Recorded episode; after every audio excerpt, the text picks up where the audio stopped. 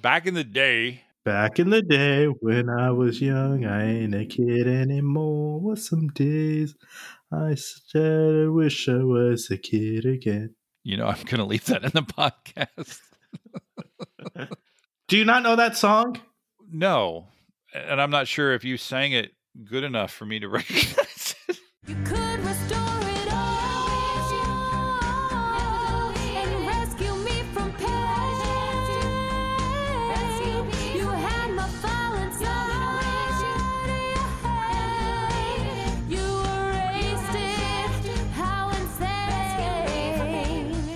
Hi, and welcome to Backup Central's Restore It All podcast. I'm your host, W. Curtis Preston, aka Mr. Backup.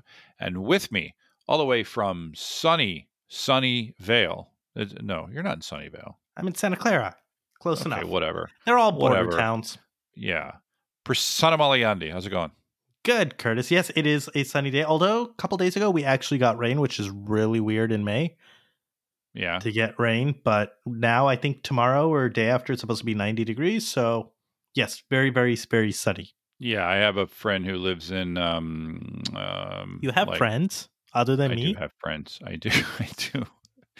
And and I don't even pay them. I don't pay them to be my friends. Uh, but I have one up in um, Tracy, and Is this a real friend? Can I Google well, I'm, was trying to I was trying to remember the exact town that he lives in, and I believe it is Tracy.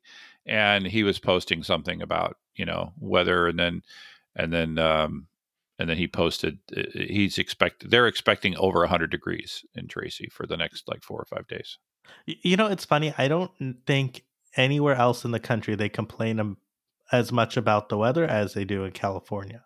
Like when it gets just like Yeah. slightly out of that very narrow band Yeah. of perfect weather. Living in San Diego, which is the home of the most moderate weather in the continental United States, I often joke like I don't know why we have a weather segment on the news. We should do something else. We should just spend that time talking about puppies or something. You know. Ooh, I want to but- talk about puppies. Yeah, you have a puppy. How old's I your puppy? a- he is going to be four on next Friday. I don't think that's a puppy anymore. That's officially like he's well into drinking age. At, I, I know, but but like as I'm recording this podcast, I'm sitting at the office in a chair, and he is sitting on my lap, passed out. Nice. That's exactly what a dog should be doing. By the way, Prasanna and I do both work for Druva, but this is not a Druva podcast. The opinions that you hear are our own. So I was looking for something to talk about today, and I started Googling some things, and I came across an article from, speaking of friends, an old an old uh, colleague of yours, uh, Sazzala Reddy. So Oh, yeah, I guess- Yep. yeah, so you you got to know him uh, at Data Domain, right? When you Yeah, worked at EMC. That's correct. Yep. When I was at EMC, he was a chief architect at Data Domain, and then he left along with some of the other Data Domain folks, and they started Datrium. So I know we had Right. Brian Biles on Right. the podcast earlier. So yep. the, the title of the article, which is interesting, uh, when it comes to recovery, backup useless, DR priceless, which is interesting, right? When I read the article, I, I think he focuses, and I think rightly so. And, and if I if I if I take the title and I say if I if I just insert the word traditional backup, I definitely say I, I've always felt that traditional backup is useless when it comes to DR. And by useless, I would say, you know, pretty much useless. and by traditional backup, care to explain I mean, or elaborate? Yeah. No, well, a traditional backup is one, well, it, it depends on. It, it's, it's I, I'm I'm broadening the definition in my head as I speak, as I right. So the idea is you have two ways to store data protection data. One is you put it into some kind of format, right? Some kind of backup format, or you don't, right? So I'm including traditional backup to be any backup product that stores the data in such a way that it requires a restore in order to use it which would which was which is pretty broad right mm-hmm. and so the question is in times of dr if all you have is a backup that you then have to do a restore in order to recover from that disaster i would agree that in modern times, that is pretty much useless. Um, again, useless is a is a very pejorative term, but I would say that it, it is not going to meet the RTO of most uh, companies. Does, does that seem? No, that seems fair. And I think you brought up an interesting or good uh, classification there, which is the difference between restore and recover. I think most people, when they think backup, they're like, oh, yeah, I just give you back your data and you're all good to go. But really, in the case of DR, just getting your data back is not enough. Right? You might need to recover your application, which includes replaying logs to bring it back to a good known state. You might need to recreate other parts of your environment um, which is why it's important that you look at overall recovery time. To actually restore your data might just be a small portion of the overall length and time it takes. Yeah, I see recovery as that overall process, right? Uh, you know, w- which may or may not involve a restore, right? So if you, so the backup is the one method, the other is replication, right? So if you're storing your backups, as I make quotes in the air, in a native format, which can be immediately used uh, in time of um, recovery, which is either uh, doing like an instant recovery, which we talked about, or a, a disaster recovery, where basically you can run your uh, if you can run VMs essentially from your backup, as I make quotes in it, you're storing the data in a native format, right? So Mhm. that's one way to do backup or data or recovery and then the other way is storing it in in a in a format that requires you to do a restore. Some products do both, right? Some products, uh, so like you look at, um, uh, there, there are products that tend to be replication centric, but they can also do regular restores uh, because they have um, they've got a history built into them. I think about like Zerto, right? So Zerto is definitely a replication centric product, but because they have history built into them, they are able to do restores of older data. Does that make sense? No, it makes sense. And I think um, just looking, I think it's important to consider um, your overall environment. And in the end, you're going to have multiple mechanisms to protect your data. Backup is one of them, replication is another one, and snapshots is yet a third type. And I think Right. you are going to have use these different technologies in different ways because each is going to have a different cost point, a different RTO, a different RPO. And I think you should look across your entire environment to make sure you are covered and not necessarily just look for one size fits all type of a solution. For instance, Right. there are use cases for Right. backup that don't Right. necessarily get solved at the same cost point as, say, snapshots. Well, definitely when you bring costs into it, right? Um, right. If we, you know, did you ever work at NetApp? I did. Yeah. So you know, if NetApp had its druthers, uh, like Snap and everything would be replicate. snapshot. yeah, snap and replicate everything in the planet, right? And there, and and uh, I, I really like that. You know, I've been a huge fan of NetApp over the years, right? I, I like that, and I, I would refer to that as um, uh, as near CDP, right? Near continuous um, data protection, right? I think I call it Um, asynchronous replication, but yeah. But eight, no, I got to correct you there because asynchronous replication can be done without snapshots. You could just you could just say replicate every change in this storage array asynchronously, and you can do that without snapshots. Not with if you're using NetApp. No, not if you're using NetApp. Yeah. correct. That- right. Yeah. And the Yeah. reason you use a snapshot though is that gives you a consistent point in time, right? Exactly. Yeah, exactly. Yeah, I like doing like if you're using Snapshot to say store Oracle, which I've, I've done a lot in the past. I like to put Oracle in backup mode, take a snapshot, and then now I have a, a an application consistent image as well. Yeah, and then replicate it.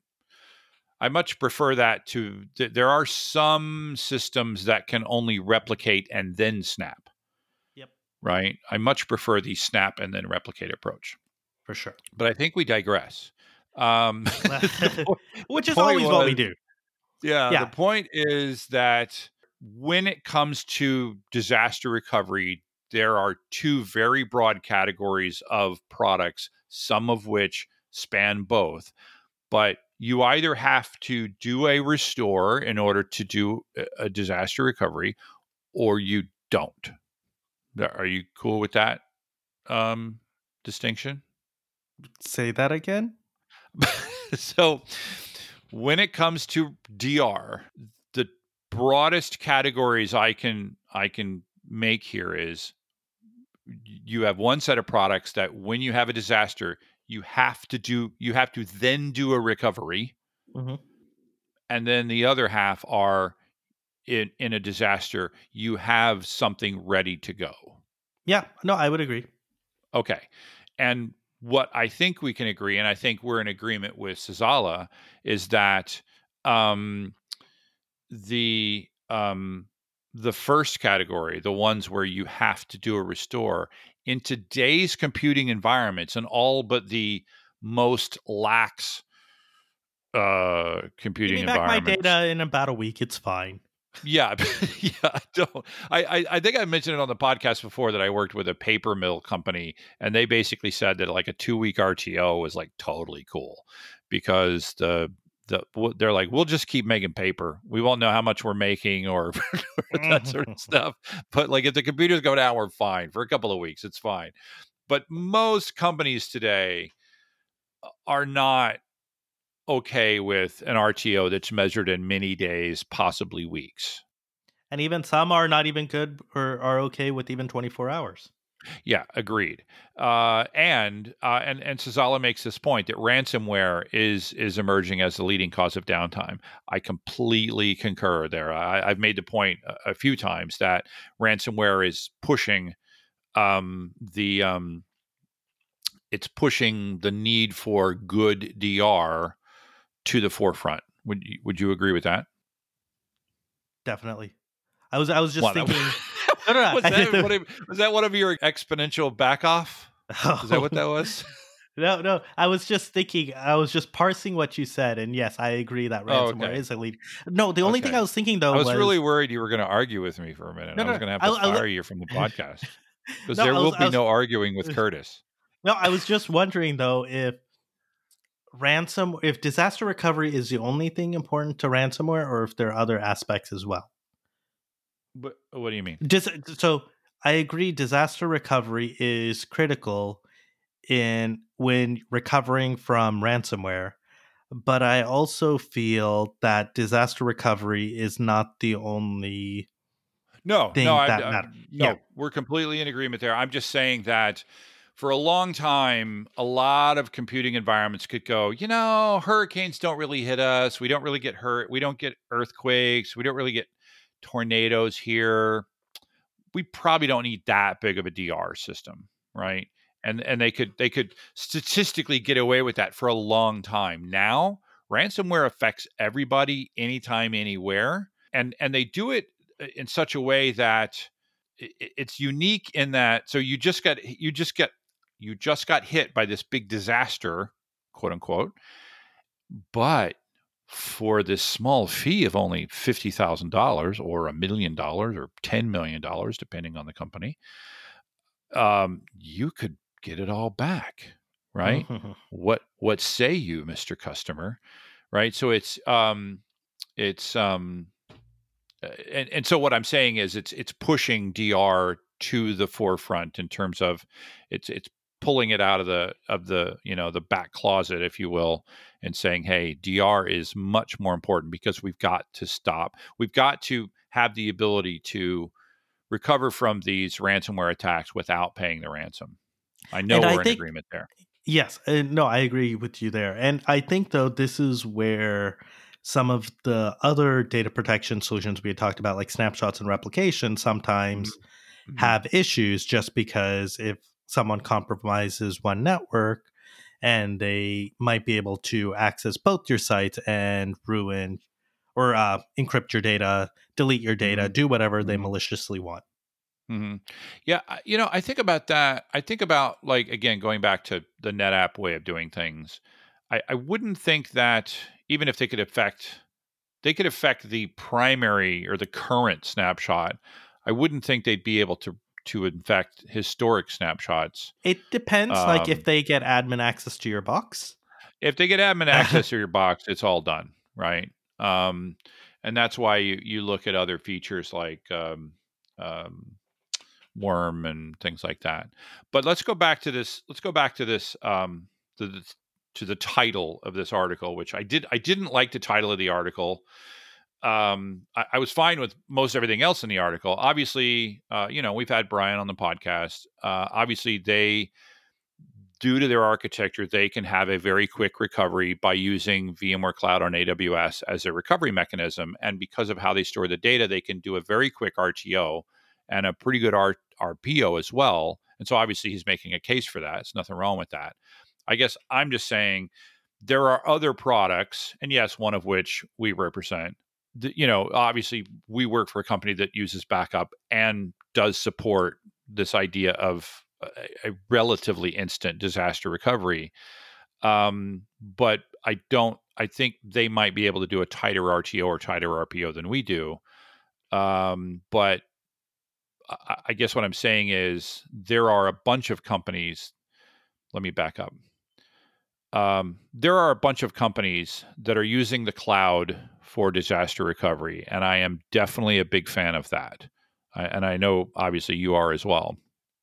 yeah, Um, no, solves a ahead. lot of the problems. I think the other key that um, was also mentioned in the article, which I think is also critical, is the fact that they have a simple way to orchestrate how you do your failover, right? Creating a runbook. I know that I've heard stories about, hey, in a traditional data center, I have this like 300 page run book. When things go wrong, these are all the steps I have to do. And God help me if I ever have to test any of these right. right? Right. And I think um, with a lot of these services and companies who offer DR into the cloud and provide that simplicity that now you can go validate, yes, does my DR work before uh, I get affected by a disaster? Yeah, and so uh, I I would say that where we're definitely in agreement with Sazzala here is that the old old way of the you know the other way of well when we hit a disaster we go grab our box of backup tapes or even our box of data domains that are replicated to another site. And then then we start a restore process we are at an absolute agreement that that just doesn't fly in today's computing world right? A- at least in most environments uh, even so, there are still probably companies that, that are fine with that, and it's not wrong, right? So if, if they want to use that method and they're okay with the RTO that comes with that method, and it meets the needs of their business, then that's fine, right? Um, the what I think we're in agreement with him here is that the cloud is definitely the way to go, and this idea of pre-recovering is definitely the way to go. Uh, do you want to explain what I mean by that? It's, I believe you are referring to um, having a copy ready for when you need to get going rather than in when a failure happens then getting started on that recovery process Right, and I think it's really important to understand, or for, for people to understand that that is a possibility with companies who do backup style backups, right? Uh, versus snapshot or replication. It is possible to have backup style backups, which there are a bunch of companies in that category, but then use the flexibility of the cloud to pre restore your data so that it is essentially ready to go in time of a disaster. And so you can have an RTO of, you know, say a half hour. Um, and it might be that they might, and again, I don't, I, I haven't actually used the Datrium solution. It might be that they can do faster than a half hour, and that's great for them. I, I would argue that probably most people would kill for a half hour recovery time. You know, most environments would go, wait, you could do it in a half hour? I am, I am in, right? Um, and that historically, and again, I'm not speaking directly to Datrium here. Historically, the tighter you get on the RTO or RPO, typically costs tend to go up. Oh yeah, it's one Um, of the things I remember at NetApp. We used to joke that everyone always wants an RPO RTO of zero, and then you give them the cost, and then they're like, okay, let's back that off to really what we need. They're like they're like, what? How about a week? Yeah, no, and- RPO yeah, An and RPO of zero is one billion dollars. Okay, I'll take a month then. You know. Yeah. Because come on, you would also say the same, right? Because to you, your application is the most important, but Yes. when you're paying for it, it's like, okay, there's Yes. only so Well, much I- budget. Well, this is why, uh, and this is a totally different topic, which we should totally cover at, at, in a separate podcast, and that is the idea of chargeback.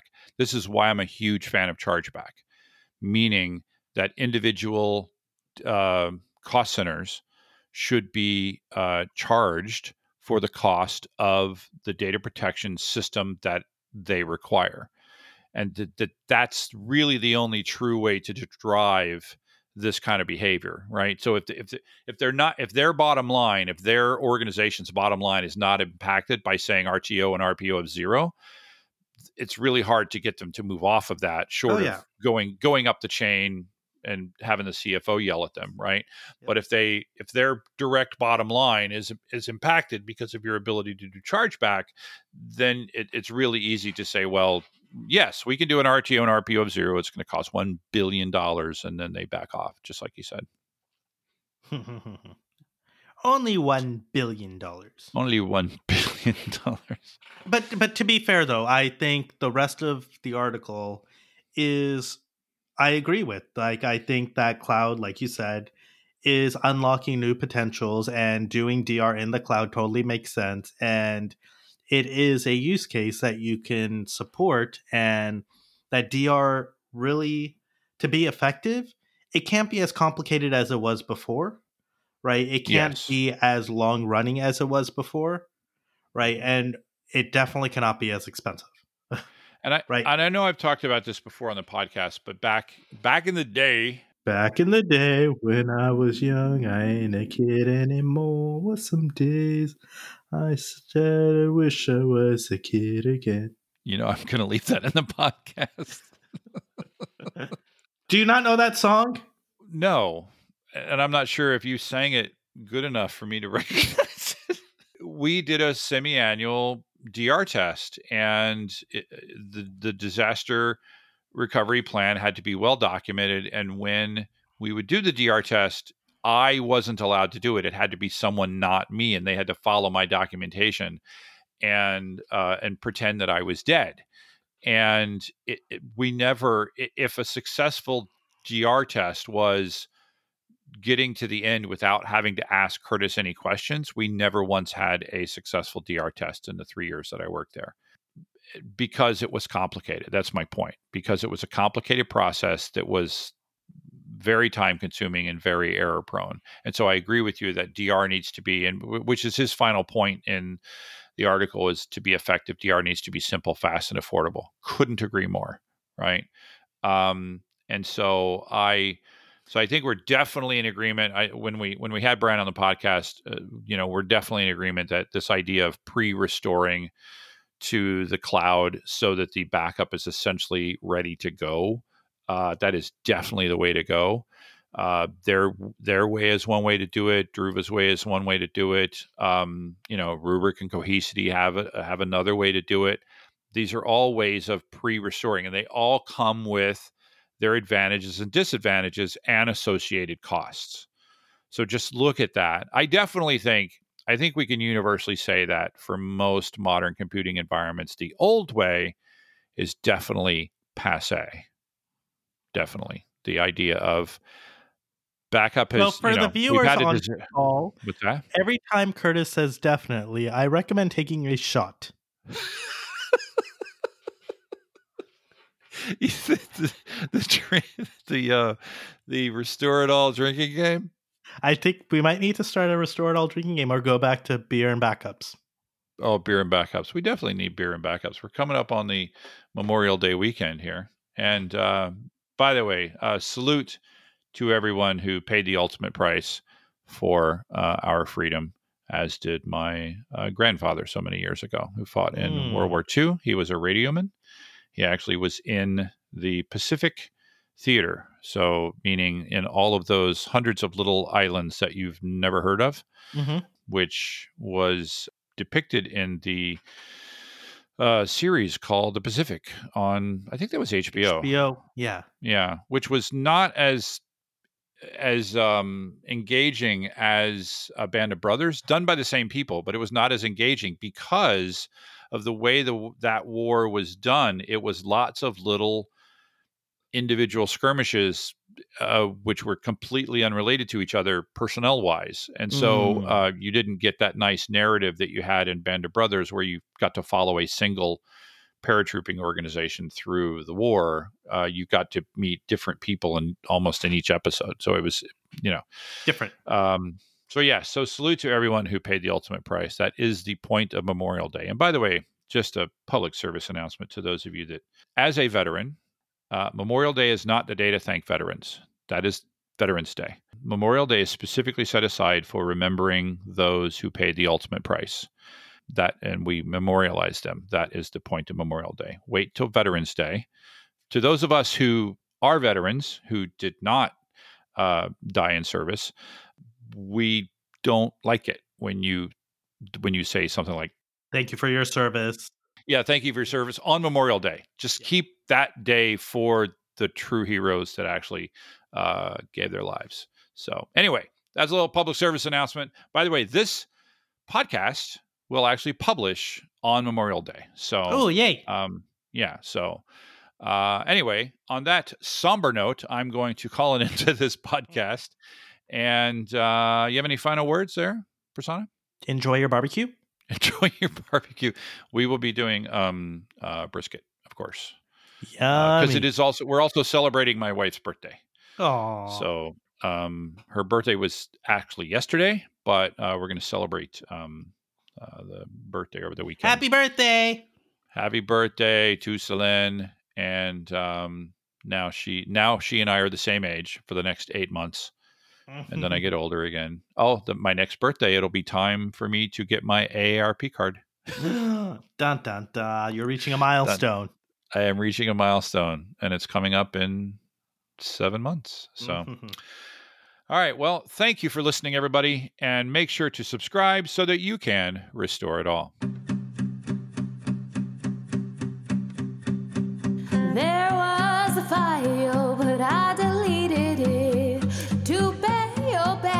system isn't worth a spit.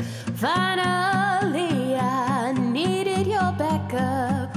You had a chance to fix it, instead, it's all jacked up. See how I'll write on Facebook about you. Don't underestimate the things that I will do. There was a file, but I deleted backup system isn't worth the space. Emails from you remind me of when they keep me thinking that we could restore it